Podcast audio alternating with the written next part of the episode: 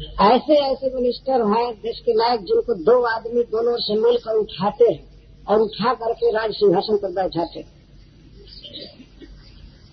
Car में बैठाना हुआ तो दो आदमी लगते हैं भी घर नहीं छोड़।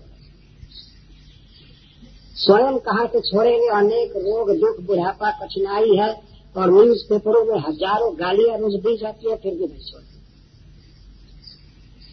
फिर भी टिके कितना बड़ा त्याग राजर्षि भरत, ऐसे भक्ति के कारण हुआ। स्वयं छोड़े घर। और सकल संपत्ति निकेता स्व निकेता तो उनका निकेत कैसा था? सकल संपत्ति निकेत। उनका निकेत, समस्त संपत्तियों का निकेत था। तो विश्व में या ब्रह्मांड में जितना धन हो सकता है, सुख की सामग्रियाँ, जो भी, सब कुछ उनके घर में था। राजभवन में सकल संपत्ति निकेत, स्वनिकेत। राजर्षि भरत ने त्याग किया तो कोई घर के झगड़े से उब करके त्याग नहीं किया। तो चलो घर में झगड़ा हो रहा है तो अब क्या करेंगे? अब कोई उस कान में दाखिल हो नारी नारी मुई गृह संपत्ति नासी मुड़ मुड़ा भय संन्यास। स्त्री मर गई और घर की संपत्ति ही चली गई तो अब चलो, अब छौर करा करके और संन्यास ले लो। क्या क्या कोई सहारा रहा नहीं इस तरह का संन्यास, इस तरह का त्याग को धैर्य नहीं रखते। समस्त संपत्तियों से पूर्ण अपने राजभवन का त्याग किया, स्वयं त्याग किया। इसका अर्थ है कि पुत्र रो रहे थे कि नहीं पिताजी, अभी आप रहिए, सारी प्रजा चाह रही थी और जिनके नाम से इस देश का नाम बदल गया तो प्रजा कितना स्नेह करते होंगे। कोई नहीं चाहते हैं कि आप वन में जाए? आप तो पूर्ण भक्त हैं। आप घर में ही पूर्ण भक्ति कीजिए वही लेकिन एक दिन छोड़ना चाहिए। आज का आदमी तो तुरंत बहाना बना देगा दिस इज़ प्रीचिंग प्रीचिंग के पर्पज से मैं घर में टिका हुआ। त्यागना नहीं चाहेगा। तो अद्भुत बहाना मिल गया। वो आसक्ति बस नहीं छोड़ रहे हैं तो प्रीचिंग के लिए नहीं छोड़ रहे हैं, ऐसा कहा एक और छोड़ कर रहा ही, नहीं सकते। तो छोड़ना चाहिए, ये सीखने की बात अवश्य यह बात है कि अब छोड़ करके जाएँगे कहा? ये प्रश्न अब खड़ा हो रहा है, क्योंकि वन जो है बड़े दुर्जनों से भर गया। वन तो प्राय कट गया, और वनों में फल के वृक्ष है नहीं, कंदमूल कुछ है नहीं, वनों में फैक्ट्रियाँ भर गई। कहा जाएँगे?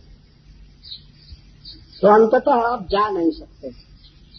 लेकिन फिर भी कुछ जिम्मेवारी छोड़ करके और विशेष रूप से भगवान का जाप, पाठ, ग्रंथ पढ़ना, ये सब करना चाहिए, इसका यही अर्थ है।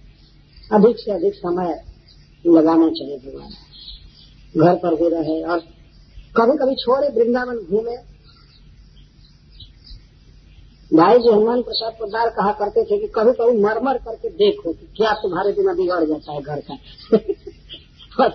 वो कहते थे कि दस दिन घर छोड़ करके जाओ तो मान लो कि मर गए और मर करके ही देखो कि क्या हो रहा है। कभी कभी तो ऐसा होता भी है कि आदमी यात्रा में जा रहा है, बहुत मनोरथ रखा है, योजना बनाया है, लेकिन एक्सीडेंट हो जाता है। और अस्पताल में जाकर के मृत्यु वास्तव में मरा हुआ है आदमी तो कभी भी मृत्यु हो सकती है। ये तैयार तो रहना ही चाहिए। कभी कभी त्याग करके देखना चाहिए कि हमारे बिना क्या हो जाता है। देखते देखते जब देखे कि अब बिल्कुल ठीक है तो यात्रा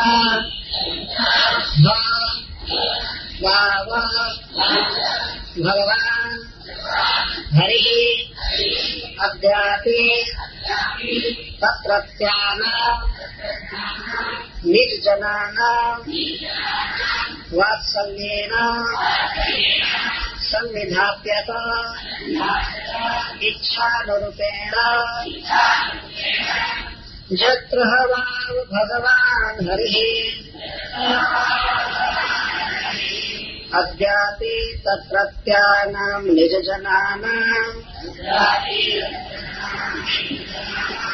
वात्सल्येन सन्निधाप्यत इच्छानुरूपेण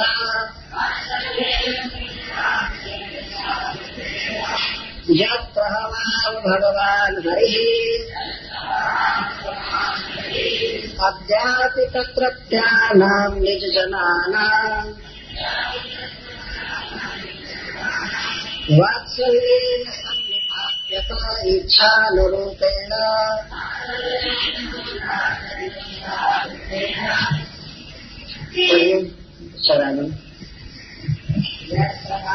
भरत अपने राज्य का त्याग कर वन में चले गए। भगवान की और सुदृढ़तर और अनन्य भक्ति करने के लिए।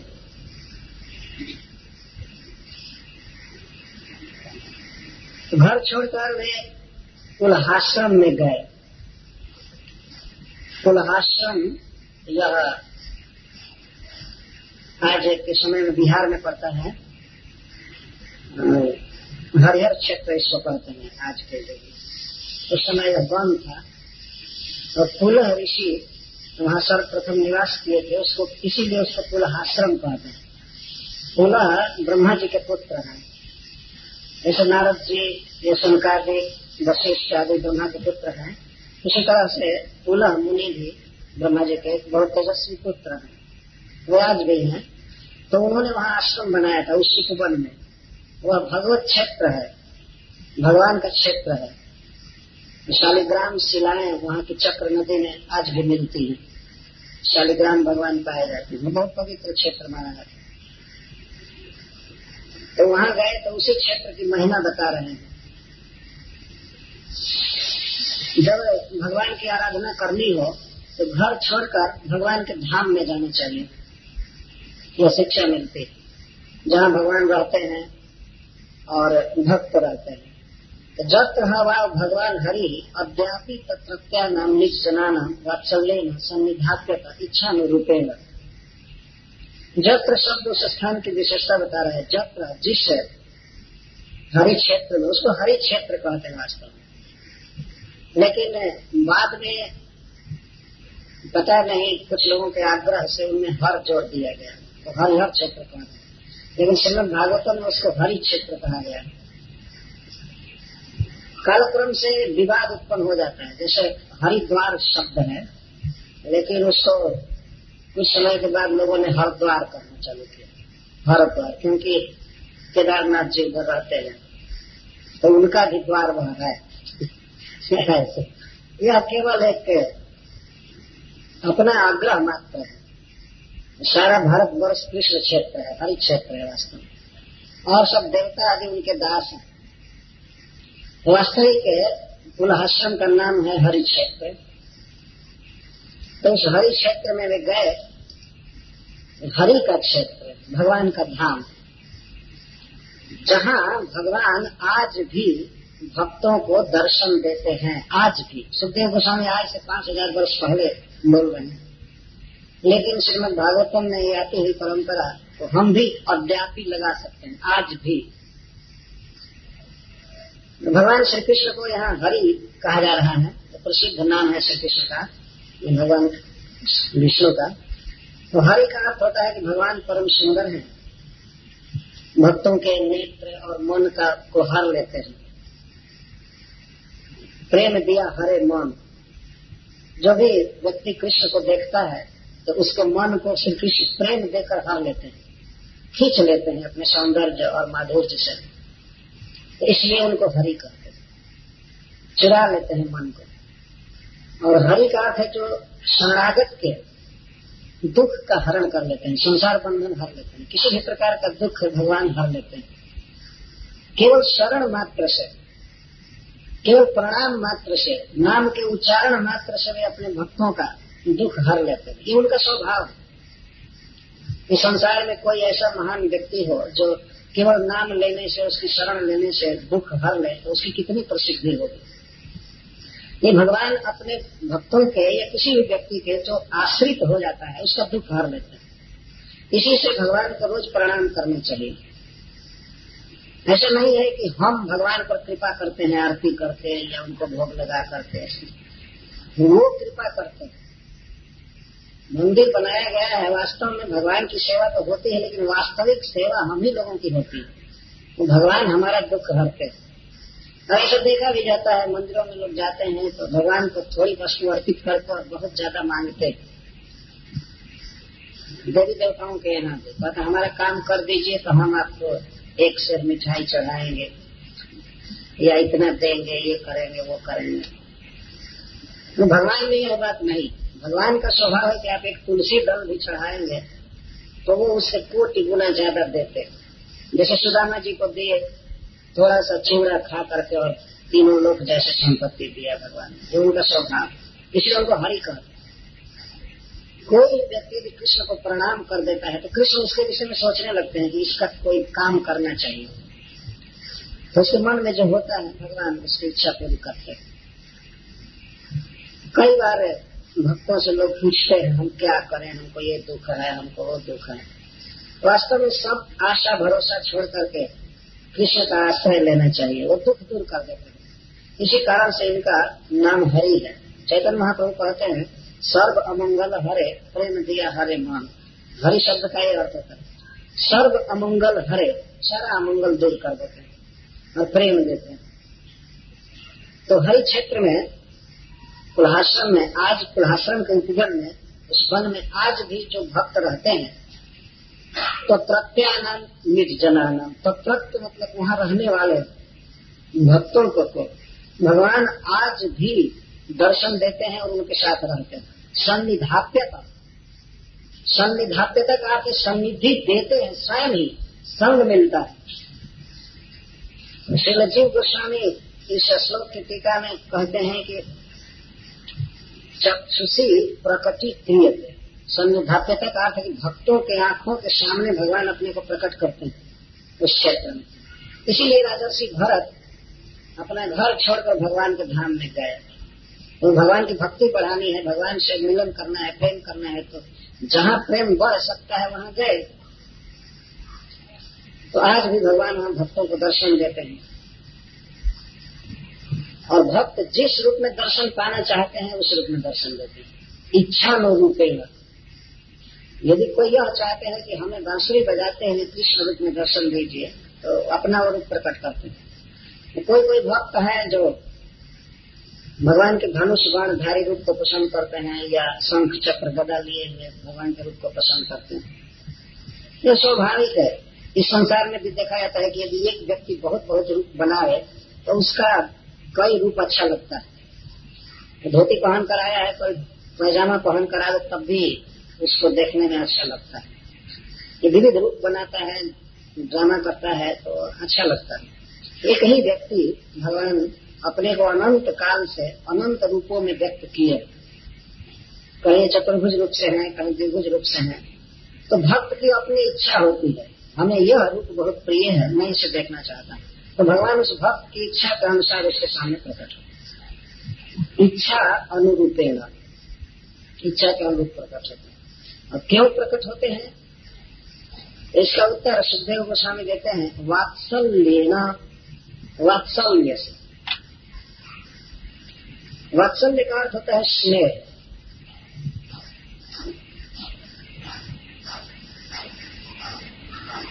और वत्सल का अर्थ संस्कृत में होता है बच्चा वाली गाय, बछड़े वाली गाय वत्सल तो जिस प्रकार गौ अपने पुत्र से, अपने बछड़े से प्रेम करती है उसको चाटती है, सहलाती है, और अपना दूध पिला करके बच्चे को पोषती है, इस तरह भगवान अपने भक्तों से स्नेह करते हैं।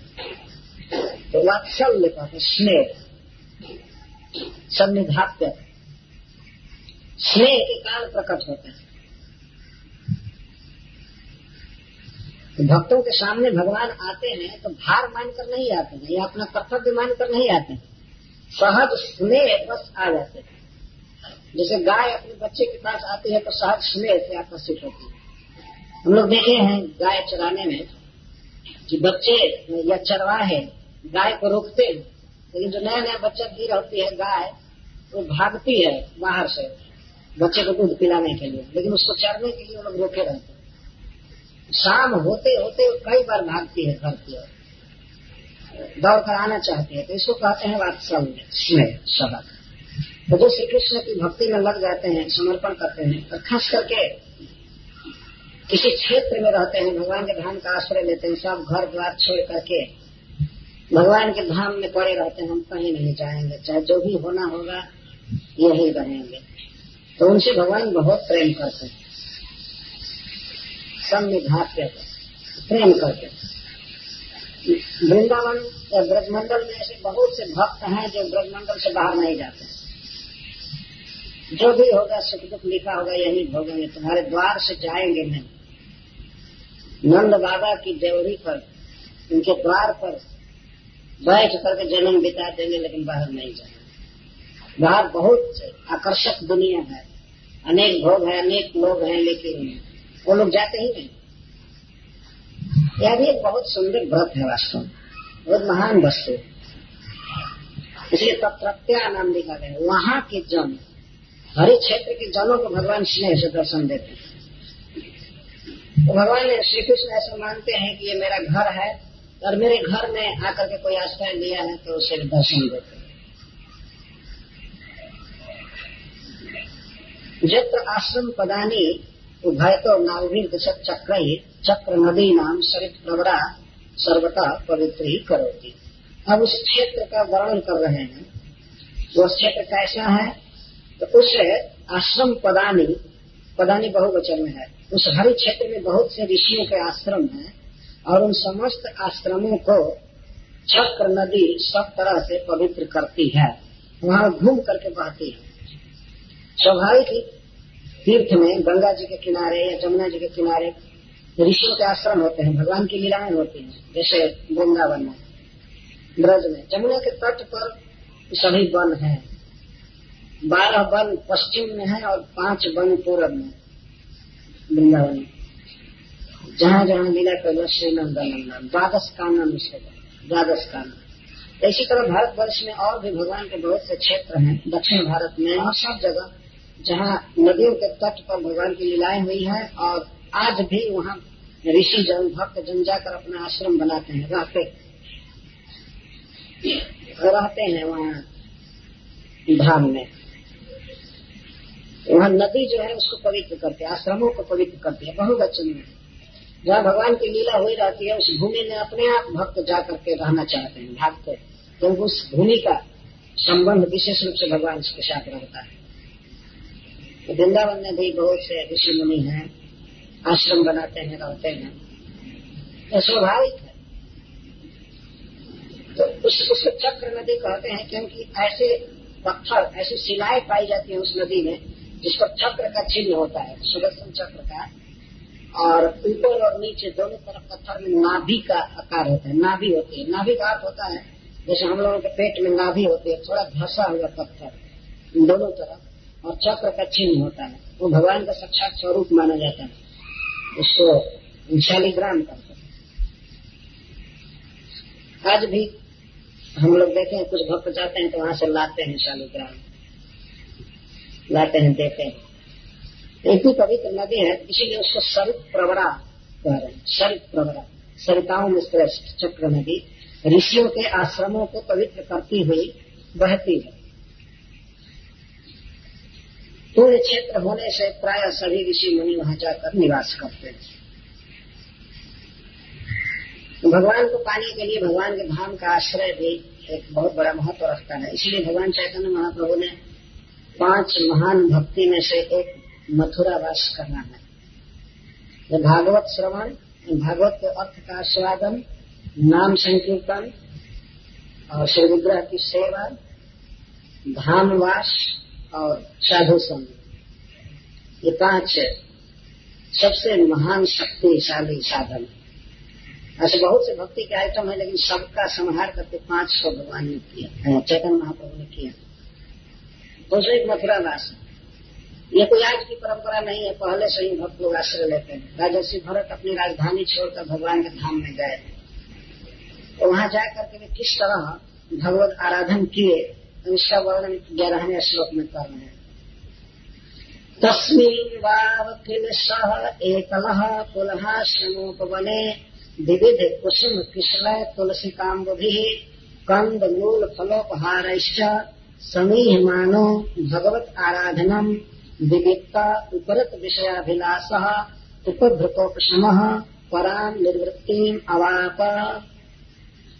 तत्र गतेन भरतेन कृतम भगवत आराधनम दर्शयति। तस्मिन इति। किल? ह का अर्थ है, यह प्रसिद्ध बात है, वाव का अर्थ है, ही और किला का अर्थ होता है, निश्चय। निश्चय ही। इसमें कोई संदेह नहीं है। तत्र गते न भरते न कृतम भगवत आराधनम दर्शय तस्मिन कुलहाश्रम बने, उस कुलहाश्रम में हरि क्षेत्र में हरि क्षेत्र के उस उपवन में, वन में एक अलग राजर्षि भरत अकेला रहते थे। एक दिन ऐसा समय था जब पूरे विश्व के लोगों के साथ रहते थे। राजा यह करना वह करना, नाना प्रकार से यज्ञ करना, समाज जुटाना, हमेशा लोगों के साथ ही रहना था। एक दिन ऐसा समय था। और ऐसा राजर्षि एक दिन एक अलग अकेले। अकेले होने के बाद राजर्षि भरत ने कभी ऐसा अनुभव नहीं किया कि, हाय, मैं, मेरा निरानंद हूँ। उनका आनंद और अधिक बढ़ गया अकेले होने पर, क्योंकि भगवत आराधना में रहते थे। एकल शब्द यहाँ बहुत महत्वपूर्ण राजर्षि भरत जब घर छोड़े तो ऐसा नहीं कहे दस बीस चेला चलो मेरे साथ, मेरा सामान ढोया करना अरे कुछ त्याग होना चाहिए। कभी अकेले भी रह करके देखना चाहिए, कैसे रहा जाता है। है कि नहीं? राजर्षि थे पूरे विश्व के अकेले रहने लगे हम लोग दो चार दिन भी अकेले नहीं रह सकते। ये बहुत महत्वपूर्ण बात है। भगवान के लिए सब कुछ छोड़ा जाता है। सब कुछ छोड़ा जाता है।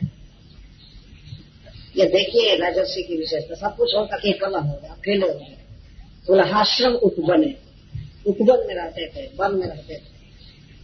तो वहाँ क्या करते थे? भगवत आराधन समी समीहमान, सम ईहमान सम्यक ईहमान भगवान की आराधना करते रहते थे। पूजा करते रहते थे। किस चीज़ से पूजा करते थे? विविध कुसुम किशलय तुलसी काम्बुभी और कंद, मूल फलोपहार विविध पुष्पों से किसलय नए नए पत्तों से, तुलसी दल से और अम्बुधि जल से।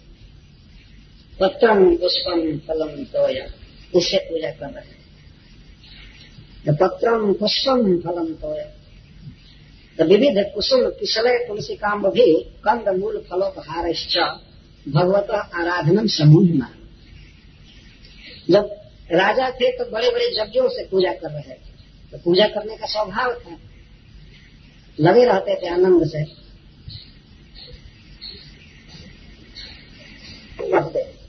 किसलय ये किसलय लिखा है वृक्षों के नए नए पत्ते भी भगवान को अर्पित किए जाते हैं।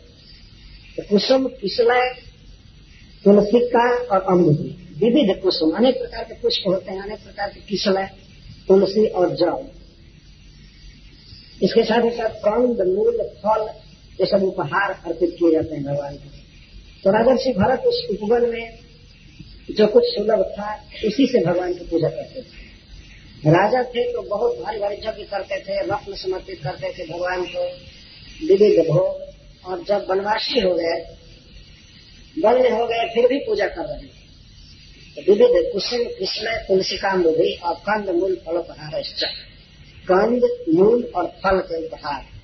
कंद एक प्रकार का मूल होता है, ज़मीन के भीतर रहता है, जो वस्तुलाकार का होता है, गोलाकार। गोलाकार बहुत बड़ा होता है।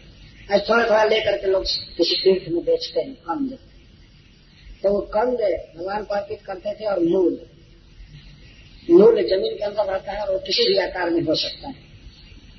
और फल, वन में रहने वाले फल तोड़ तोड़ करके भगवान को अर्पित करते थे।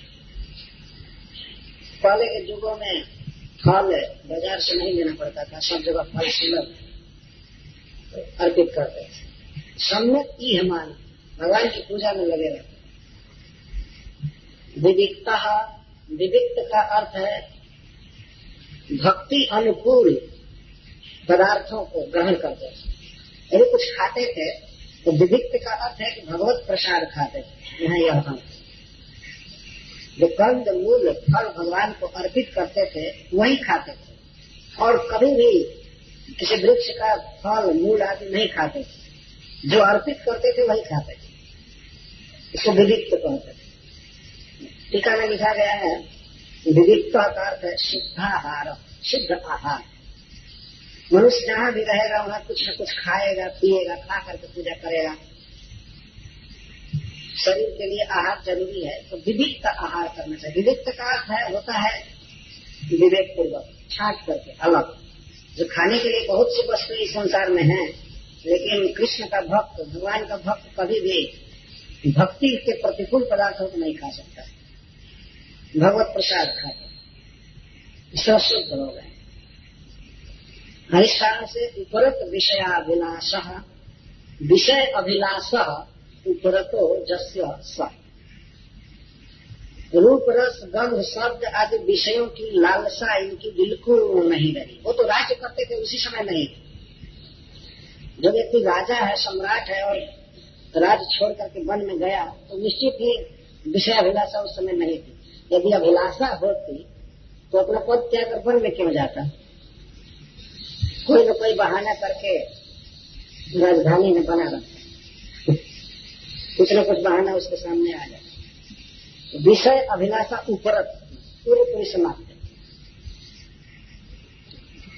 हम लोग तो मन से भी इसका चिंतन नहीं कर पा सकते हैं, कल्पना नहीं कर सकते हैं कि एक बार पूरे विश्व का राजा रहा हुआ व्यक्ति और इस समय एकांत वन में न ये कोई न्यूज़ पेपर पढ़ रहा है, न फ़ोन कर रहा है कुछ नहीं। और उसी के पुत्र राजा हैं। वन में कुछ भी तकलीफ़ हो सकता है, लेकिन कभी ये नहीं सोचे कि हमारा बेटा राजा है। एक फ़ोन तो कर दूँ और सामान पहुँचा देगा। हमारे पास कोई हमें दिक्कत नहीं है। पहले के राजा लोग इस तरफ़ त्याग करते थे। जानते थे हमारा बेटा राजा है। लेकिन वन से अपनी राजधानी में नहीं जाते। अपने पुत्र के राज्य के अंदर ही किसी वन में रहते थे। कभी नहीं जाते थे। क्योंकि वे अधिक सुखी थे वन में। और उन्हें विषयों की अभिलाषा नहीं होती थी। कुछ देखें, कुछ सुने, कुछ मान सम्मान प्राप्त करें और ये करें, वो करें। आजकल कहीं आप जाए लोग खूब अच्छा स्वागत नहीं करते हैं तो कहते हैं, कोल्ड रिसेप्शन हुआ है। ठंडा स्वागत हुआ और उसके विपरीत है, वार्म रिसेप्शन, गर्म रिसेप्शन। मतलब खूब बाजे गाजे के साथ और माल्यार्पण करते हुए, गीत गाते हुए बहुत से लोग आगे प्रणाम करें तो इसको वार्म रिसेप्शन। क्या होगा इससे आत्मा? ये तो जाल है वास्तव में। ऊपर से ये एक प्रकार का बंधन वे जब राजा होंगे तो कितना उनका वार्म रिसेप्शन होता होगा उस समय। सारा विश्व ही उनका चरण चुमने के लिए तैयार था, सब कुछ। लेकिन आज बंद में हो गए तरफ़ विषय अभिलाष। ये उनको इसलिए अभिलाषा नहीं रहे कि हमारा स्वागत ऐसे हो, हमारा ये हो, हमारा वो हो, ये हमने सुना है कि एक लखनऊ का नवाब था, वो जूता पहनने में अंग्रेज़ों द्वारा पकड़ लिया गया। अंग्रेज़ लखनऊ में चढ़ाई किए और सब लोग भाग गए। और जो नवाब था, उसके पास उस समय कोई सेवक नहीं था, क्योंकि सेवक आदि भी सब डर कर भाग गए। कोई नहीं था, और कहता था, जूता पहनाओ जूता पहनाओ जूता पहनाओ। कोई पहनाने वाला नहीं था, और कभी अपने से जूता पहना नहीं था। ज़िंदगी में कभी अपने से जूता नहीं पहना। तो आज भी कोई व्यक्ति इस तरह का व्यवहार करता है शान शौकत से रहता है तो हम लोग क्या कहते हैं लखनऊ के नवाब हो गए हो क्या? लखनऊ के नवाब हो गए हो? तो इस तरह कुछ लोग अभ्यस्त हो जाते हैं। कोई हमें जूता पहनाएगा, तब तो हम सुख से रहेंगे। कोई हमको चामर डुलाएगा, पंखा डुलाएगा, ये हमारे साथ चलेगा, तब हम बड़े आदमी माने जाएँगे, हम सुखी रहेंगे तो कोई न रहे, अकेले हो जाए तो कोई आनंद ही नहीं। राजर्षि भरत कैसे थे?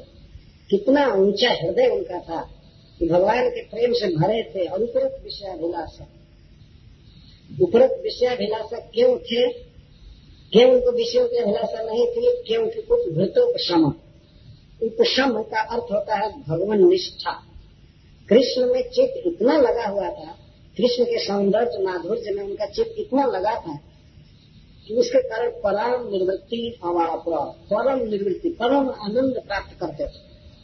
परम निवृत्ति यह निवृत्ति का अर्थ है प्रीति, भक्ति। भगवान से मिलने वाला परम सुख को मिल रहा था, इसलिए संसार के भोगों की अभिलाषा नहीं थी। तो संसार की कोई अभिलाषा नहीं थी। इतना अधिक सुख मिल रहा था कि उस सुख के आगे संसार का सुख कुछ भी नहीं। शिलरूप गोस्वामी ने भक्ति रसायन सिंधु में लिखा है कि भक्ति का सुख है